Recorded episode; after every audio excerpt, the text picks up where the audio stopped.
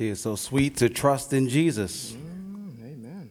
Take him at his every word. I Pray that that's your heartbeat. That's certainly what we intend the heartbeat of Temple Hills Baptist Church to be that we don't trust our own words.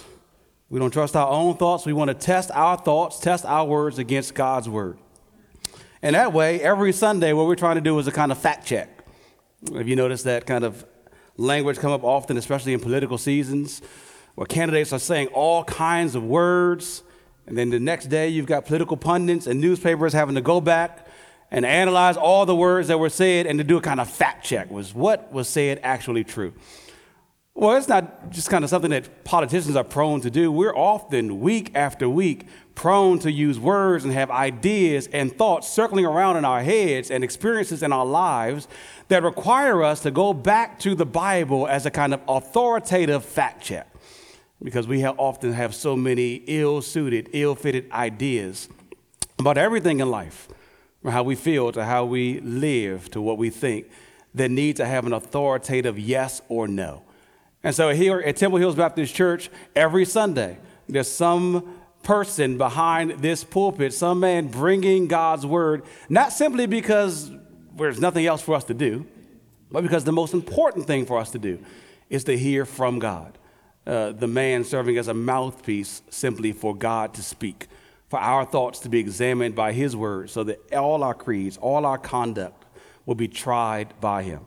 So if you have your Bibles, that's what we're going to continue to do today. We've been working our way through Genesis chapter 2, and really the whole book of Genesis overall over the last few weeks. It'll probably take us years to finish the whole book. We won't go straight through it, uh, but kind of section by section, thinking through what God has to say for us from the very beginning of the world and the very beginning of His Word. So, you have, if you have a Bible, you can turn with me to Genesis chapter 2. If you need a Bible of your own, uh, you can use the Bible under the chairs or on the pews upstairs, and you can find it on page two of Genesis 2. If you don't have a Bible of your own that you can easily read and understand, please take that one home uh, with you. We love for you to have your own copy of God's Word. Genesis chapter 2. And this morning we're going to look at verses 18 through 25 together. I would love for you to keep your eyes on the text. Just keep your Bible open in your lap, or your phone open uh, in your hand so that you can test whether what I'm saying is what the Bible is actually saying, so that you can do a kind of constant fact checking even as I'm preaching. Genesis chapter 2, verses 18 through 25. We read, Then the Lord God said, It is not good that the man should be alone. I will make him a helper fit for him. Now, out of the ground, the Lord God had formed every beast of the field and every bird of the heavens and brought them to the man to see what he would call them. And whatever the man called every living creature, that was its name. The man gave names to all livestock and to the birds of the heavens and to every beast of the field. But for Adam, there was not found a helper fit for him. So the Lord God caused a deep sleep to fall upon the man, and while he slept, took one of his ribs and closed up its place with flesh. And the rib that the Lord God had taken from the man, he made into a woman and brought her to the man. Then the man said, This at last is bone of my bones and flesh of my flesh. She shall be called woman because she was taken out of man. Therefore, a man shall leave his father and his mother and hold fast to his wife, and they shall become one flesh. The man and his wife were both naked and were not ashamed. Now, just by way of reminder, we need to reflect on what we have here in Genesis chapter 2. Uh, Genesis chapter 2 is an expansion of Genesis chapter 1. It's not a, a, a, totally different story written by a totally different author, as some modern critics would say. Genesis chapter 2 is rather a kind of double click on Genesis chapter 1. If you had Genesis chapter 1 as a whole open on your computer, you might right click open or you might hyperlink, and what you'd get is Genesis chapter 2. It's expanding upon the details of Genesis chapter 1. Genesis chapter 1. And into the first couple of verses in Genesis chapter 2 describe God creating the world in six days and then resting on the seventh day. Well, then, for the majority of Genesis chapter 2, stretching from verses 4 through the end of the book, it focuses down on one particular day. On the sixth day that Genesis chapter 1, verses 26 through 31 talked about, where God made man in his own image. In the image of God, he created him, male and female, he created them. Genesis 2 drills down to give us details on how that happened. And so last week we looked at verses 4 through 17, where God formed the man from the dust of the ground and breathed his breath into his nostrils, and the man became a living soul. Well, here in our passage this morning, Moses, the author of Genesis, gives us details into the other half of humanity the woman, the female. And he expands to share about her unique creation and the relation between the man and the woman in God's good original design and what their purpose together are to be. So here's what I think is the main idea of this passage. The main idea of the sermon. Gender and marriage are good gifts God gives to accomplish his purposes and for us to enjoy. Gender and marriage are good gifts that God gives to accomplish His purposes and for us to enjoy. As we walk through this passage this morning, we'll hang our thoughts on, on three scenes we see in the text. So, three points to the passage. Number one, we see a problem. A problem. We see that in verse 18. Number two, we see a preliminary proposal. We see that in verses 19 and 20. And numbers three, we see the perfect match. We see that in verses 21 through 25. So, number one, a problem in verse 18. Number two, a preliminary proposal in verses 19 to 20. And third and lastly, the perfect match in verses 21 through 25. First, a problem. Look with me again at verse 18. We read, Then the Lord God said, It is not good that the man should be alone. I will make a helper fit for him. We see here once again a reminder that the God of the Bible is living and active. He is no dead and mute idol, he speaks. Then the Lord God said, we read in the first few verses, is what Mark chapter 1. Uh, God speaking. Over and over, we heard the refrain, and God said, and God said, and God said. Well, here again, God speaks. And what does God say? It is not good that the man should be alone. I will make a helper fit for him. Uh, God's words here are meant to meet us like a freight train, are meant to slap us uh, across the face like a splash of cold water. because just as chapter one was littered with all these references of God speaking things into existence, it was also littered with words of God's delight at all the things that he brought into existence.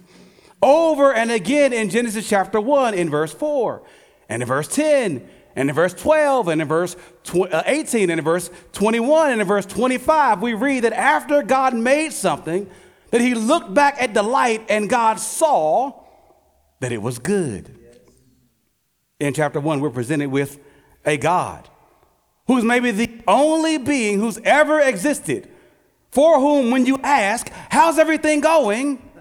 he can legitimately say, All good. Uh, but then Genesis chapter 2, verse 18 comes along and pops us with the pronouncement from God Himself that something for the first time in history is not good. What is not good? It is not good that the man should be alone. It wasn't that man was broken in any way or flawed in any way. He was perfect. And yet he wasn't complete. God's crown creation wasn't finished. It still needed some jewels added to that thing. Something, or rather, someone was still missing. That raises some questions for us, doesn't it? If it's not good, that man should be alone, then why did God make man to be alone? At least for a certain amount of time.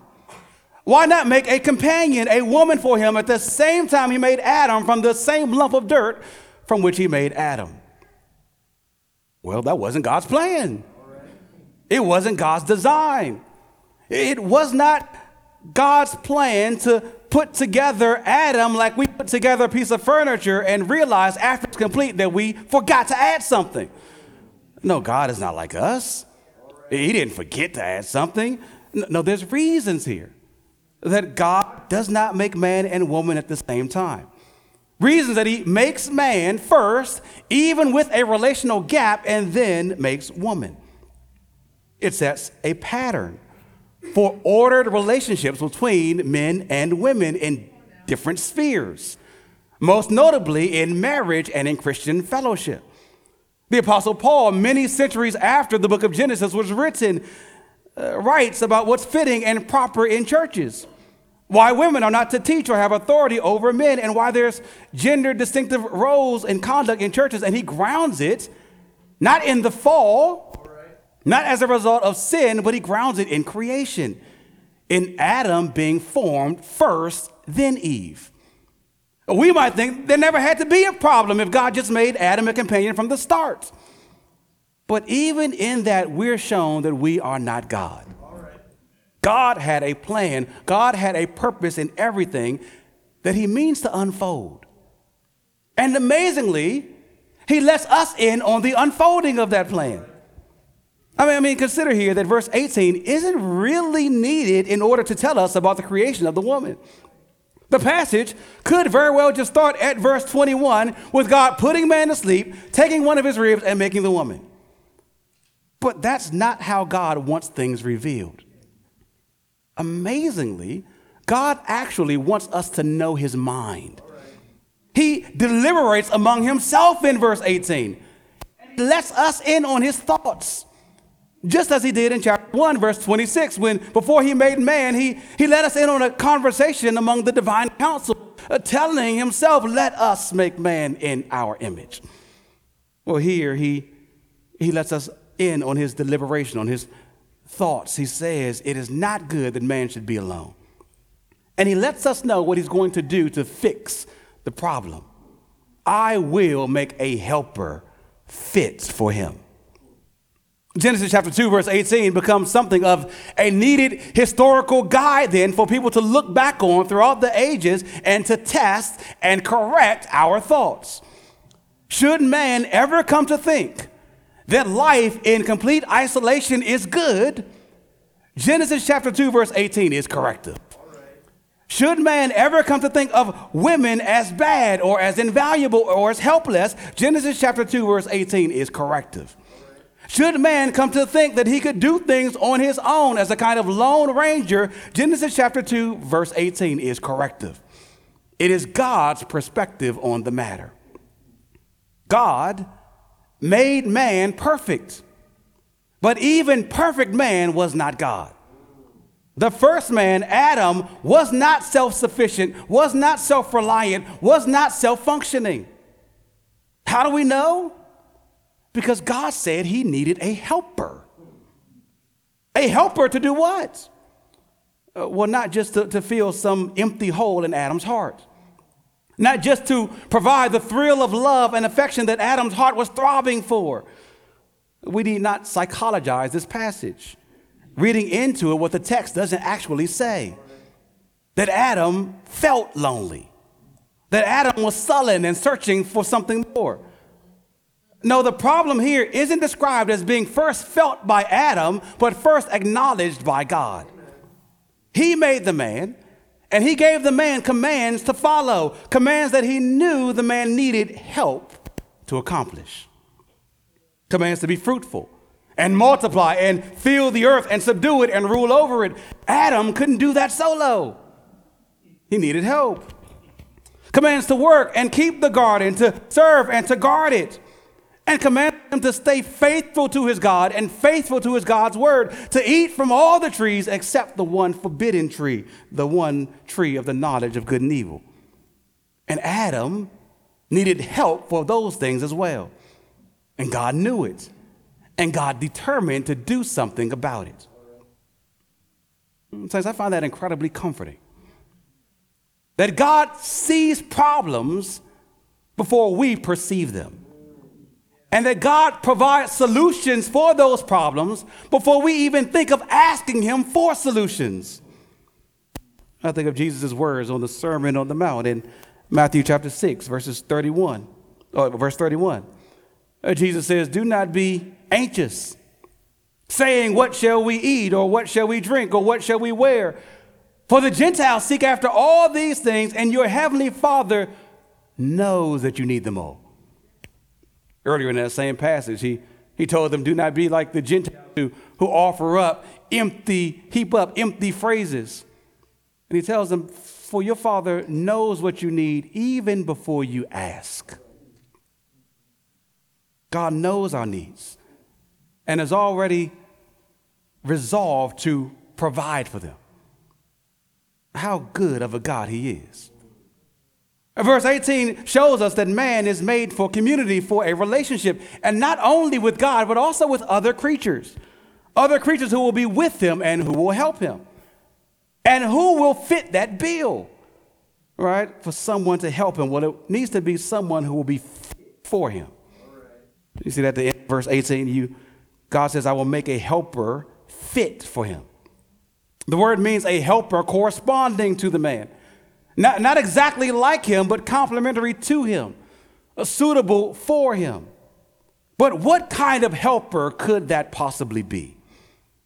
That leads into our second point. Number two, a preliminary proposal. Point number two, a preliminary proposal. In verse 18, we're left with a problem that Adam is alone with, with God saying that's not good and vowing to make a suitable helper for him.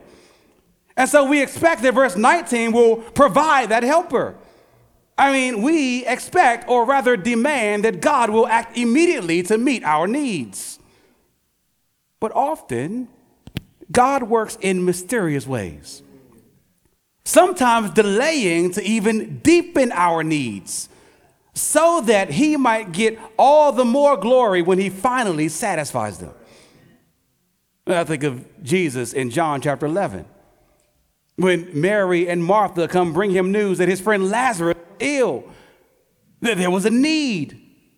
And yet, the text tells us that Jesus stayed two days longer. He delayed going to see him and to heal him so that Lazarus eventually dies.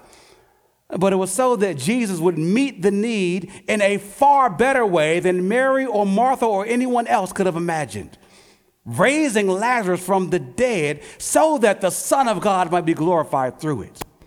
God sometimes delays providing immediate solutions to our problems, rather deepening them before meeting them for his glory and for our good. We see the same thing here. Here, God, in acknowledging that Adam needs a partner parades a panoply of pets before him in a kind of preliminary proposal to solve this problem. We read in verse 19 Now, out of the ground, the Lord God had formed every beast of the field and every bird of the heavens and brought them to the man to see what he would call them. And whatever the man called every living creature, that was its name. What an amazing task given to this man, to Adam, as it relates to these animals. I mean, God makes all these animals and He rules over them. Their lives are ultimately dependent upon Him, but God leaves to Adam the authority to name them. God's rule is extended through and mediated by Adam. You see, to name something is an act of authority. Note how God named the things He made in creation week of chapter 1. God said, Let there be lights. And God separated the light from the darkness, and God called the light day and the darkness night. God said, Let the waters under the earth be gathered together and let the dry land appear. And God called the dry land earth, and the waters gathered together, he called the seas. Later in the Genesis account, we see God taking the authoritative, measure to learn people's names and then to say, I'm going to change your name. No longer shall your name be Abram, but Abraham. I don't care what your mama called you. No longer shall your name be called Jacob, but Israel shall be your name, he says in Genesis chapter 35, verse 10. To name is to throw your weight around a little bit. To, it's an act of authority in the relationship. But to name all these animals also entailed some intimacy and some enjoyment of all these creatures. Uh, the scene before Adam in verse 19, even if it's seemingly understated in this passage, is actually wonderful. I think we should be amazed by the creativity of God that's endowed by God and enjoyed by man here. I mean, just, just, just think of all the, the, the various shapes and sizes and colors and features of all these animals passing before Adam. Adam looks at them, he analyzes them, he, he plays around with them. And based on their features, based on their personalities, one species differing from another species, he then forms letters put together in words with phonetic sounds that become the names of all these different species. You a giraffe. oh, you an elephant. You a dog. That sort of thing is amazing. The animals we know by name, even if in different languages, were named. Not by God who made them, but by Adam who enjoyed them, who spent time with them, and then named them. What a fun and freeing, and even in some senses, fulfilling exercise that must have been. There was much fellowship with all these animals, but Adam still wasn't fully fulfilled. There was still a relational gap. There was still something missing. The end of verse 20 reminds us that even with all this parade of newly named animals lined up before him, the problem remained for, for Adam. There was not found a helper fit for him. Adam now begins to, to become aware of and feel the need that God had already acknowledged the need of a helper that, that corresponded uniquely to him. All these animals had their own pairs. They were a male and female giraffe, a male and female monkey, a male and female elephant, but there was no counterpart for Adam. No one who corresponded uniquely to him. Because no animal can fill that need. Right. Friends, I think this then subtly provides another bullet in the barrel to, to blow up the myth and falsehood of evolution namely as it relates to people, that, that people evolve from, from some kind of animal species, that people evolve, evolve from apes. For one, Genesis chapter 1 and 2 repeatedly and explicitly tell us that God made man in his own image. But even here, in verses 19 through 20, in, in Adam's response to this presentation of all the animals before him, we see a rebuttal, even if slightly, to the theory of human evolution. I mean, with none of all these animals does Adam examine them and enjoy them and name them and come to the conclusion this one really looks like me. This one really acts like me. This one is really fit to be my companion. No, with all these different animals that Adam spent intimate time with, intimate fellowship with, was able to see and enjoy them and name them, he understood that they're totally different from me. There was something totally distinct. Now, with all these wonderful creatures, Adam still finds them wanting, lacking, insufficient, and unsuitable partners. Animals ain't designed for that purpose. We were made for more. We were made for someone made more like us. And praise God that God gives more. That brings us to our third and really the climax point of this passage. Number three, the perfect match. The perfect match. Having presented the problem that it's not good for man, for Adam to be alone, and then having paraded all the animals before Adam to even deepen that problem, Adam feels that now to him or that he lacks a sufficient partner, God moves to finally and completely solve the problem. look with me at verse 21. We read, So the Lord God caused a deep sleep to fall upon the man. And while he slept, he took one of his ribs and closed up its place with flesh. And the rib that the Lord God had taken from the man, he made into a woman and brought her to the man. A deep sleep is often divinely produced in the Bible and tied to divine work. In a few chapters, in Genesis chapter 15, we see that God puts Abraham in a deep sleep before he enters into a covenant with him, before he passes by him and passes through him, comes into his presence uh, by a smoking torch and flame through the cut pieces of the animal sacrifices. Here, he puts Adam into a deep sleep before he again comes into the presence of man to produce a, a present, to produce a gift. Verse 21 says that God acts like a divine surgeon, opening Adam up and taking one of his ribs and then closing it back up neatly. And from that rib that God took out of the man, verse 22 says that he made it into a woman. This is the one that God resolved to design up in verse 18. In verse 18, he said, I will make a helper fit for him, fit for Adam. Verse 22, God makes a woman. She is the creature, not a bird or an ox or any other animal that corresponds perfectly to Adam. She is the helper that verse 18 talks about and that Adam, that man, so desperately needs. The woman is the perfect piece to complement man. Complement man the perfect piece from Adam and for Adam to help him. Perhaps all that language sounds demeaning to you. Like some second class designation, woman as a helper.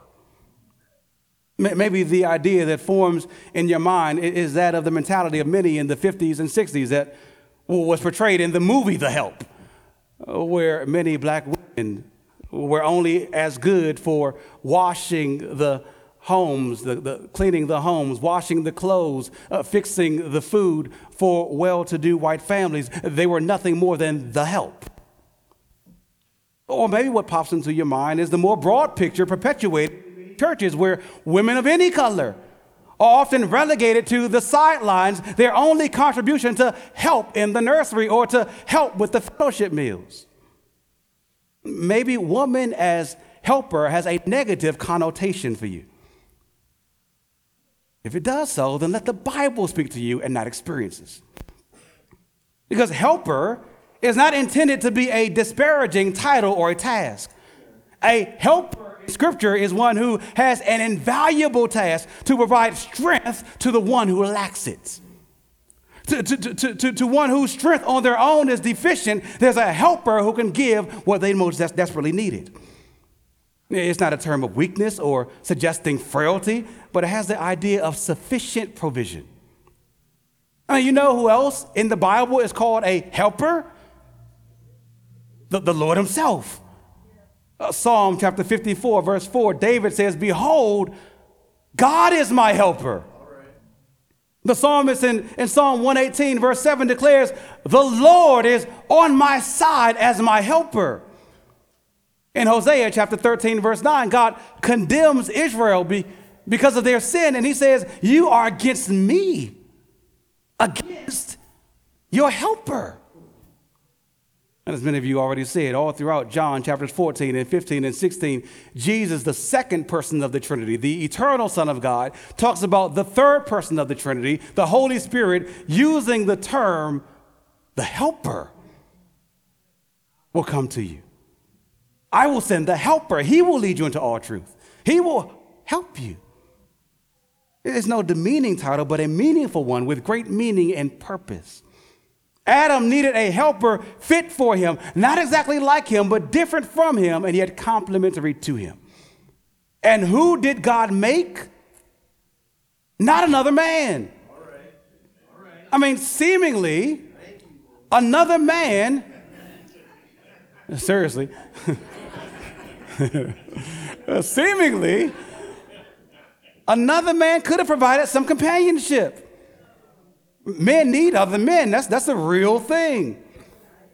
Uh, seemingly, Another man would have provided much strength. And the hard task God had just given out, He put him in his garden, right? He can use some extra male hands to, to get to the work, to tend the garden. Uh, they could have known each other's experiences better, perhaps, as, as men.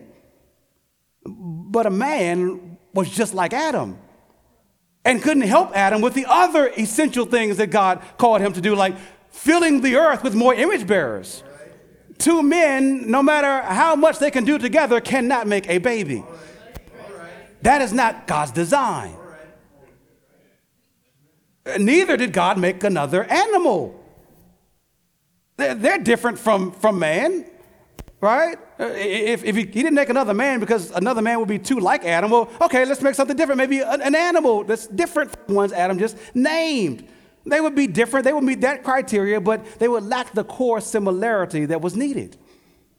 Being made in God's image, and thus lacking the ability to relate to man at his core as a spiritual, feeling being, as a living soul lacking the ability to help him to uniquely represent his God as a fellow image bearer, and also lacking the ability, like two men, to produce other image bearers.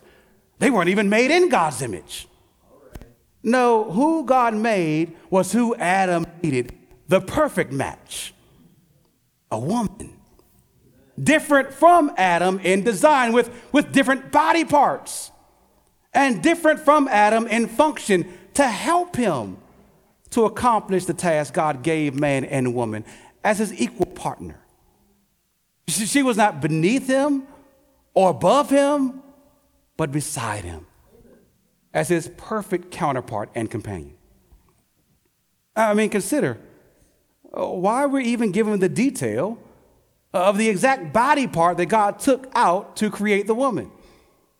Or it could have just been stated rather generally that God caused man to sleep, took one of his body parts, one of his organs, one of his uh, limbs to make woman. But instead, we read that God took one of his ribs. You come across those kind of things, you just ask, why is that? The Bible might not answer all our questions, but it's good to ask questions of the Bible. I think this particular body part is specifically mentioned to show even from where woman was taken, how she was relate to Adam, her husband. The old Puritan pastor, Matthew Henry, makes the point that the woman was made of a rib out of the side of Adam, not made out of his head to rule over him, nor out of his feet to be trampled upon by him, but out of his side to be equal with him under his arm to be protected by him, and near his heart to be loved and be loved through him. God made Adam a woman, a wonderful woman, different in gender, different in role, but also like him. A fellow image bearer, the same stuff as Adam out of his ribs, to be beside him, to walk beside him as his wife. Notice God didn't just make man and woman two separate sexes to live two separate lives in two separate spaces in the Garden of Eden in his presence. No, he made them to live together in his presence as a married couple. And so notice how the end of verse 22 doesn't just tell us that God made the woman, but, but he brought her to the man. God is acting as the divine father of the bride walking her, as it were, down the aisle and presenting her to her husband. And look at Adam's reaction. Verse 23 This at last is bone of my bones and flesh of my flesh. She shall be called a woman because she was taken out of man. At the first sight of this stunning woman, Adam is floored. She like me but also unlike me. Uh, she's of my bones. She's the flesh of my flesh. She's taken out of man, but she's not a man. She's a woman fit for me. Friends, don't miss this. The first words ever recorded from man in Scripture are praise at the perfection of a counterpart. of a woman. The first words that the Bible records by man in the scripture by man are praise for the provision of a wife. Dear brothers, I wonder if that is convicting to your heart. Perhaps because the words that come out of your mouth regarding the wife that God has given you are not praise, but pouting, complaining, protesting at all that she is not. I remember one brother here several years ago pulled me aside gently and, and, and kind of corrected me, told me, rebuked me, chastised me, and said, Brother, you should never talk to your wife like that. I think, well, talk like what? I ain't curse her out anything. And he said, You know, you, you're kind of making, you know, joking criticisms of her. Other people are trying to commend her, and you're trying to input comments about what she doesn't do well. Don't do that. You should praise what's praiseworthy in your wife. Husbands, even this week, what would it look like for you to remember the remarkable gift of a wife? And not just on Valentine's Day. What would it look like for you to praise her for who she is from God for you? A much needed helper, fit, designed to complement you. Dear brothers, I wonder why we don't have this kind of praise for women in general, not just for wives. The, the, gift of an opposite sex is a, a, a marvelous gift from God. Uh, women are fearfully and wonderfully made. So, so why is it that we use our words instead of praising this wonderful gift from God to instead call women all kind of names out of their names and to glorify music and movies that do the same? The first words, the untainted words out of man's mouth when he looked at a woman was wonder, amazement, and praise. This is bone of my bone, flesh of my flesh. She shall be called woman. Praise God for the gift of women as wives in our marriage. Praise God for the gift of women as members of our church. Can you imagine if this were an all male church? We would be an absolute mess.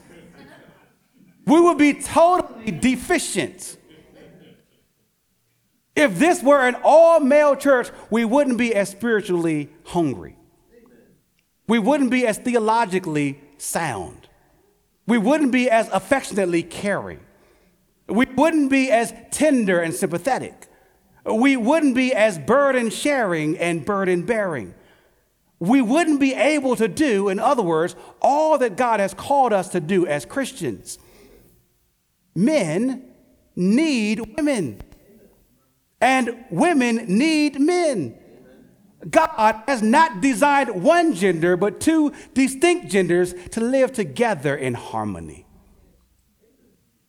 And the most intimate picture of that is in a marriage, which is, we see here with the first man and the first woman clinging tightly together as husband and wife.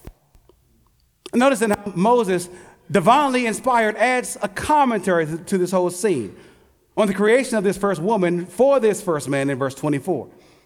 Therefore, he says, a man shall leave his father and his mother and cleave to his wife, and the two shall become one flesh. You see here the, the proper participants in a marriage. Again, a man and a woman, a man and his wife. In case it's not obviously clear, the Bible has no idea of so called same sex marriage. It is a contradiction in terms, it is not marriage. Marriage is God's design from the very beginning. Marriage, notice, is not tied to a specific region or to a specific religion. But to all people, the first man and the first woman, God put into a marriage to be a prototype for all future marriages. The proper participants are always and only one man and one woman. Marriage, by God's design, must be heterosexual and monogamous. you can't change the designer's design. Back in 2007, Steve Jobs came out with this marvelous design that we all often use called the iPhone. And he said, he vowed that one of the things that I will never have changed is the size of the iPhone. I want it to always be small. A few, le- a few years later, Steve Jobs died. And his replacement, Tim Cook, guess what one of the first things he did was? He made an iPhone 6 Plus. That plus means it got bigger in size. Uh, you, you see, when you are fallible, uh, when you have the lifespan of a human, uh, you might have designs, but those designs only last for as long as you last. But we're dealing in the Bible with an eternal God. So that when he makes his designs, they are meant to last for an eternity. And no man, no woman, no matter when they come along, can change that plan, can change that design, because God has not changed. He hasn't moved off the scene. He is eternal, and his eternal plans are still the same. Friends, to try to change God's design for marriage does not make you more loving, does not make you more gentle it makes you more in rebellion against the God of the universe. To, to try to change God's design for marriage is a sin. To affirm those who attempt to change God's design for marriage is sin. It is open rebellion against God. And, saints, we need to be wise and patient, loving, right? Gentle. All those things are very true. And we must do all those things without going against God's word without going against God's design. We see the proper participants in marriage, man and woman who have the proper parts for marriage. Biological parts that fit together, sexual organs that are used by the man and woman, two separate beings to become one flesh. Right? Even in the design of our bodies, they're meant to go together. Right? It's not weird to talk to your kids about sex, to talk to your kids about anatomy, because you know what happens when you don't talk to your kids about sex and anatomy? Someone else talks to your kids about sex and anatomy. And they get to bring their own ideas into the picture. No, God made those body parts to be used in the right way for the right purpose, and even the design of our bodies go together. Those uh, parts that God has put together become one flesh. At its very basic meaning, that idea of one flesh is coming together in sexual union. It's not only that, but, it's, but it is that. And it's pointing to a deeper union and a deeper, deeper intimacy, uh, even beyond that. And we see here that, that for that deeper unity and for that deeper intimacy to happen, there must be a priority of marriage. So we see in, in verse uh, 24 the proper participants of marriage, the, the proper parts of those participants, and we also see the proper priority of marriage. Marriage is the highest of human relationships and attachments, higher even than the very close attachment of parent to child and child to parent. A man, we're told, is to leave his father and his mama and to hold fast to his wife I'm going to leave the woman who has nursed me from a babe. I'm going to leave the daddy who has provide, provided for me food and clothing and instruction and wisdom from day one. I'm going to leave them because they're no longer your top priority. This leave here doesn't mean physically leave. In ancient times, the man and his wife would often still live on his family's property. Believe in terms of your highest commitments, your highest allegiance, your highest affections no longer belonging to your parents, but a man's allegiance belonging to his wife. It's amazing here. The, the woman said to be the helper, she isn't told to be the one to leave. God puts that on the man. You, you lead out in that way. You lead in loving by showing that she is your number one. You leave everything that, that once held tight attachments to you, and you show that she is most valuable, that she is your treasure. So many marriages get wrecked because men and women never do this or have a hard time doing, doing this. If you are a father in law or mother in law, don't you be the one who adds to the distrust, the disunity of marriages by trying to keep son or daughter to yourself still. You're going to have to release them to the Lord. Amen. And in releasing them to the Lord, release them to their spouse. But for married couples, don't you be the one running back to mom and dad to tell every single problem going on in your marriage. That ain't good for you. That ain't good for your marriage. Now, y'all need to talk that thing out together. You can use some help in there, but, but don't go back to mom and dad. You, you, those are no longer your number one priority figures. Mom and dad might be helpful, right? But, but mom and dad are no longer your tightest attachments. It's really hard for us who have kids, right? Right? Oftentimes you're like, surely my heart is supposed to be highly attached to my children. You know how your children learn how to be good men and women?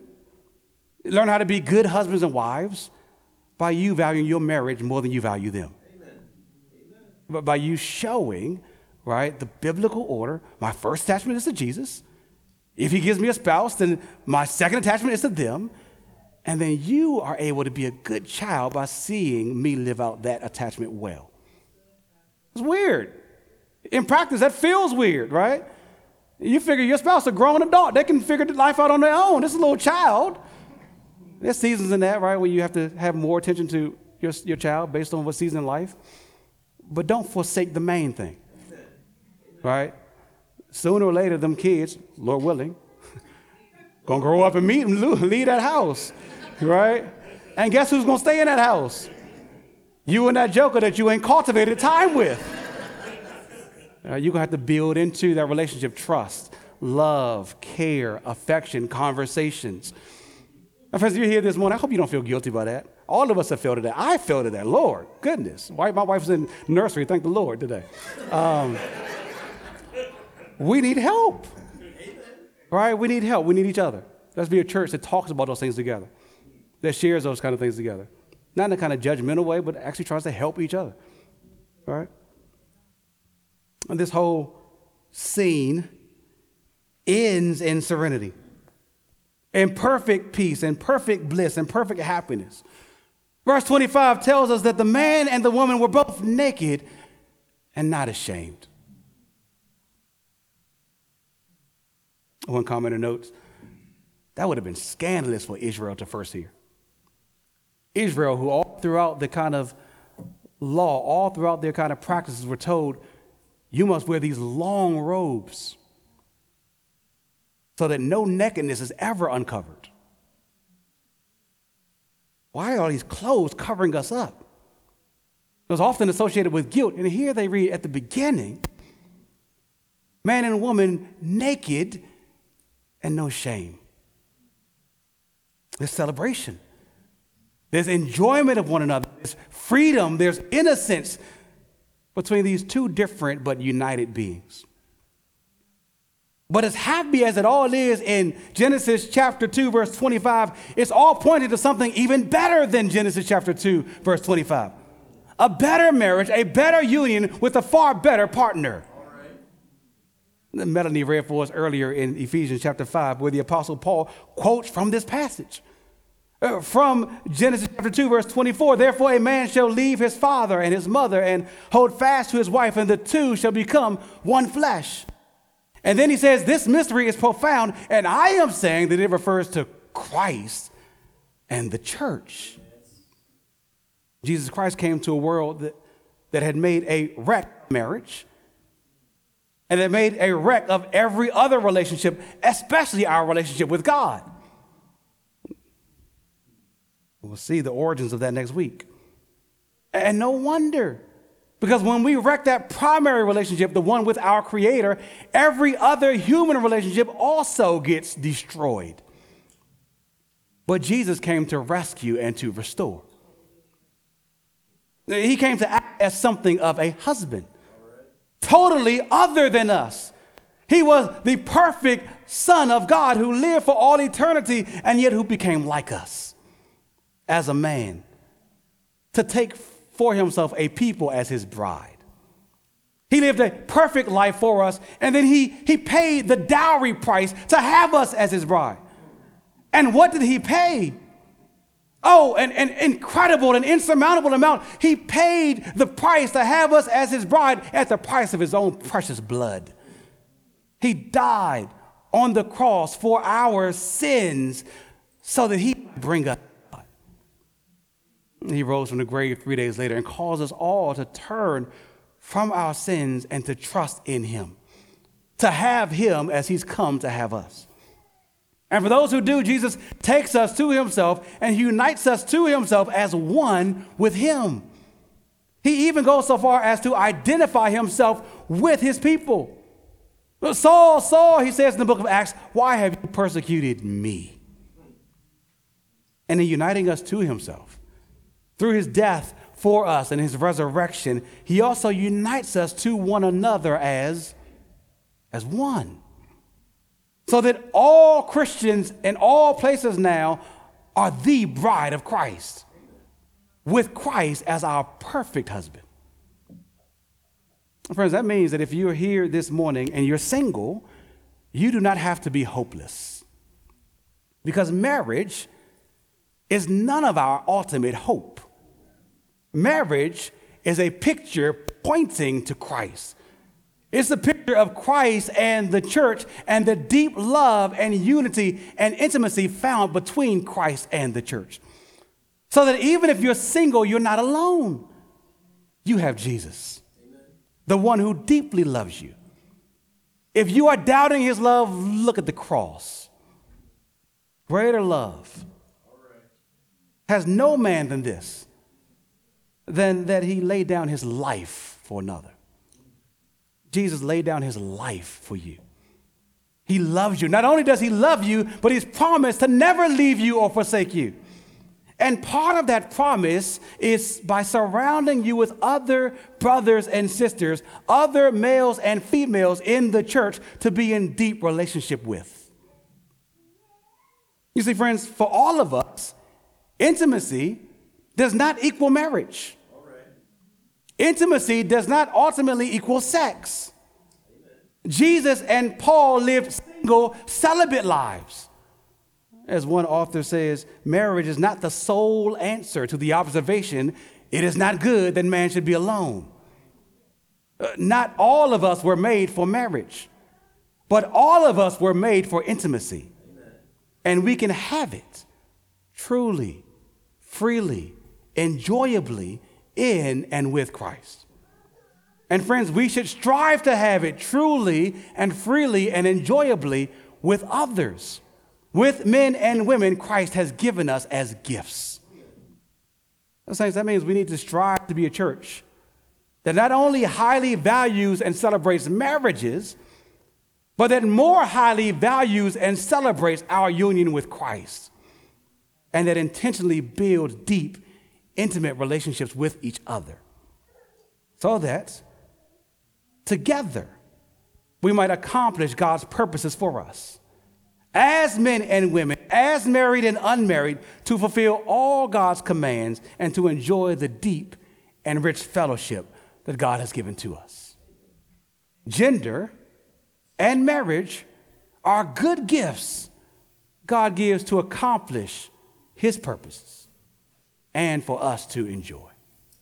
Let's pray. Heavenly Father, we thank you for your word. It instructs, convicts, converts, challenges, clarifies, refreshes, enlivens, encourages, and strengthens the heart. Lord, we pray that you would use your word as salve to those who are suffering, uh, as a uh, boost for those who need encouragement, and Lord, as a hammer to break hard hearts. Oh, Lord, we pray that you would get glory through the way you created us as men and women, uh, as male and female, as husband and wives, as uh, female and male church members. We pray that you would help us to live for your glory, demonstrating, showcasing how good you are and how good your designs for us are. Would Jesus get honor through our worship together? We pray this in his name. Amen.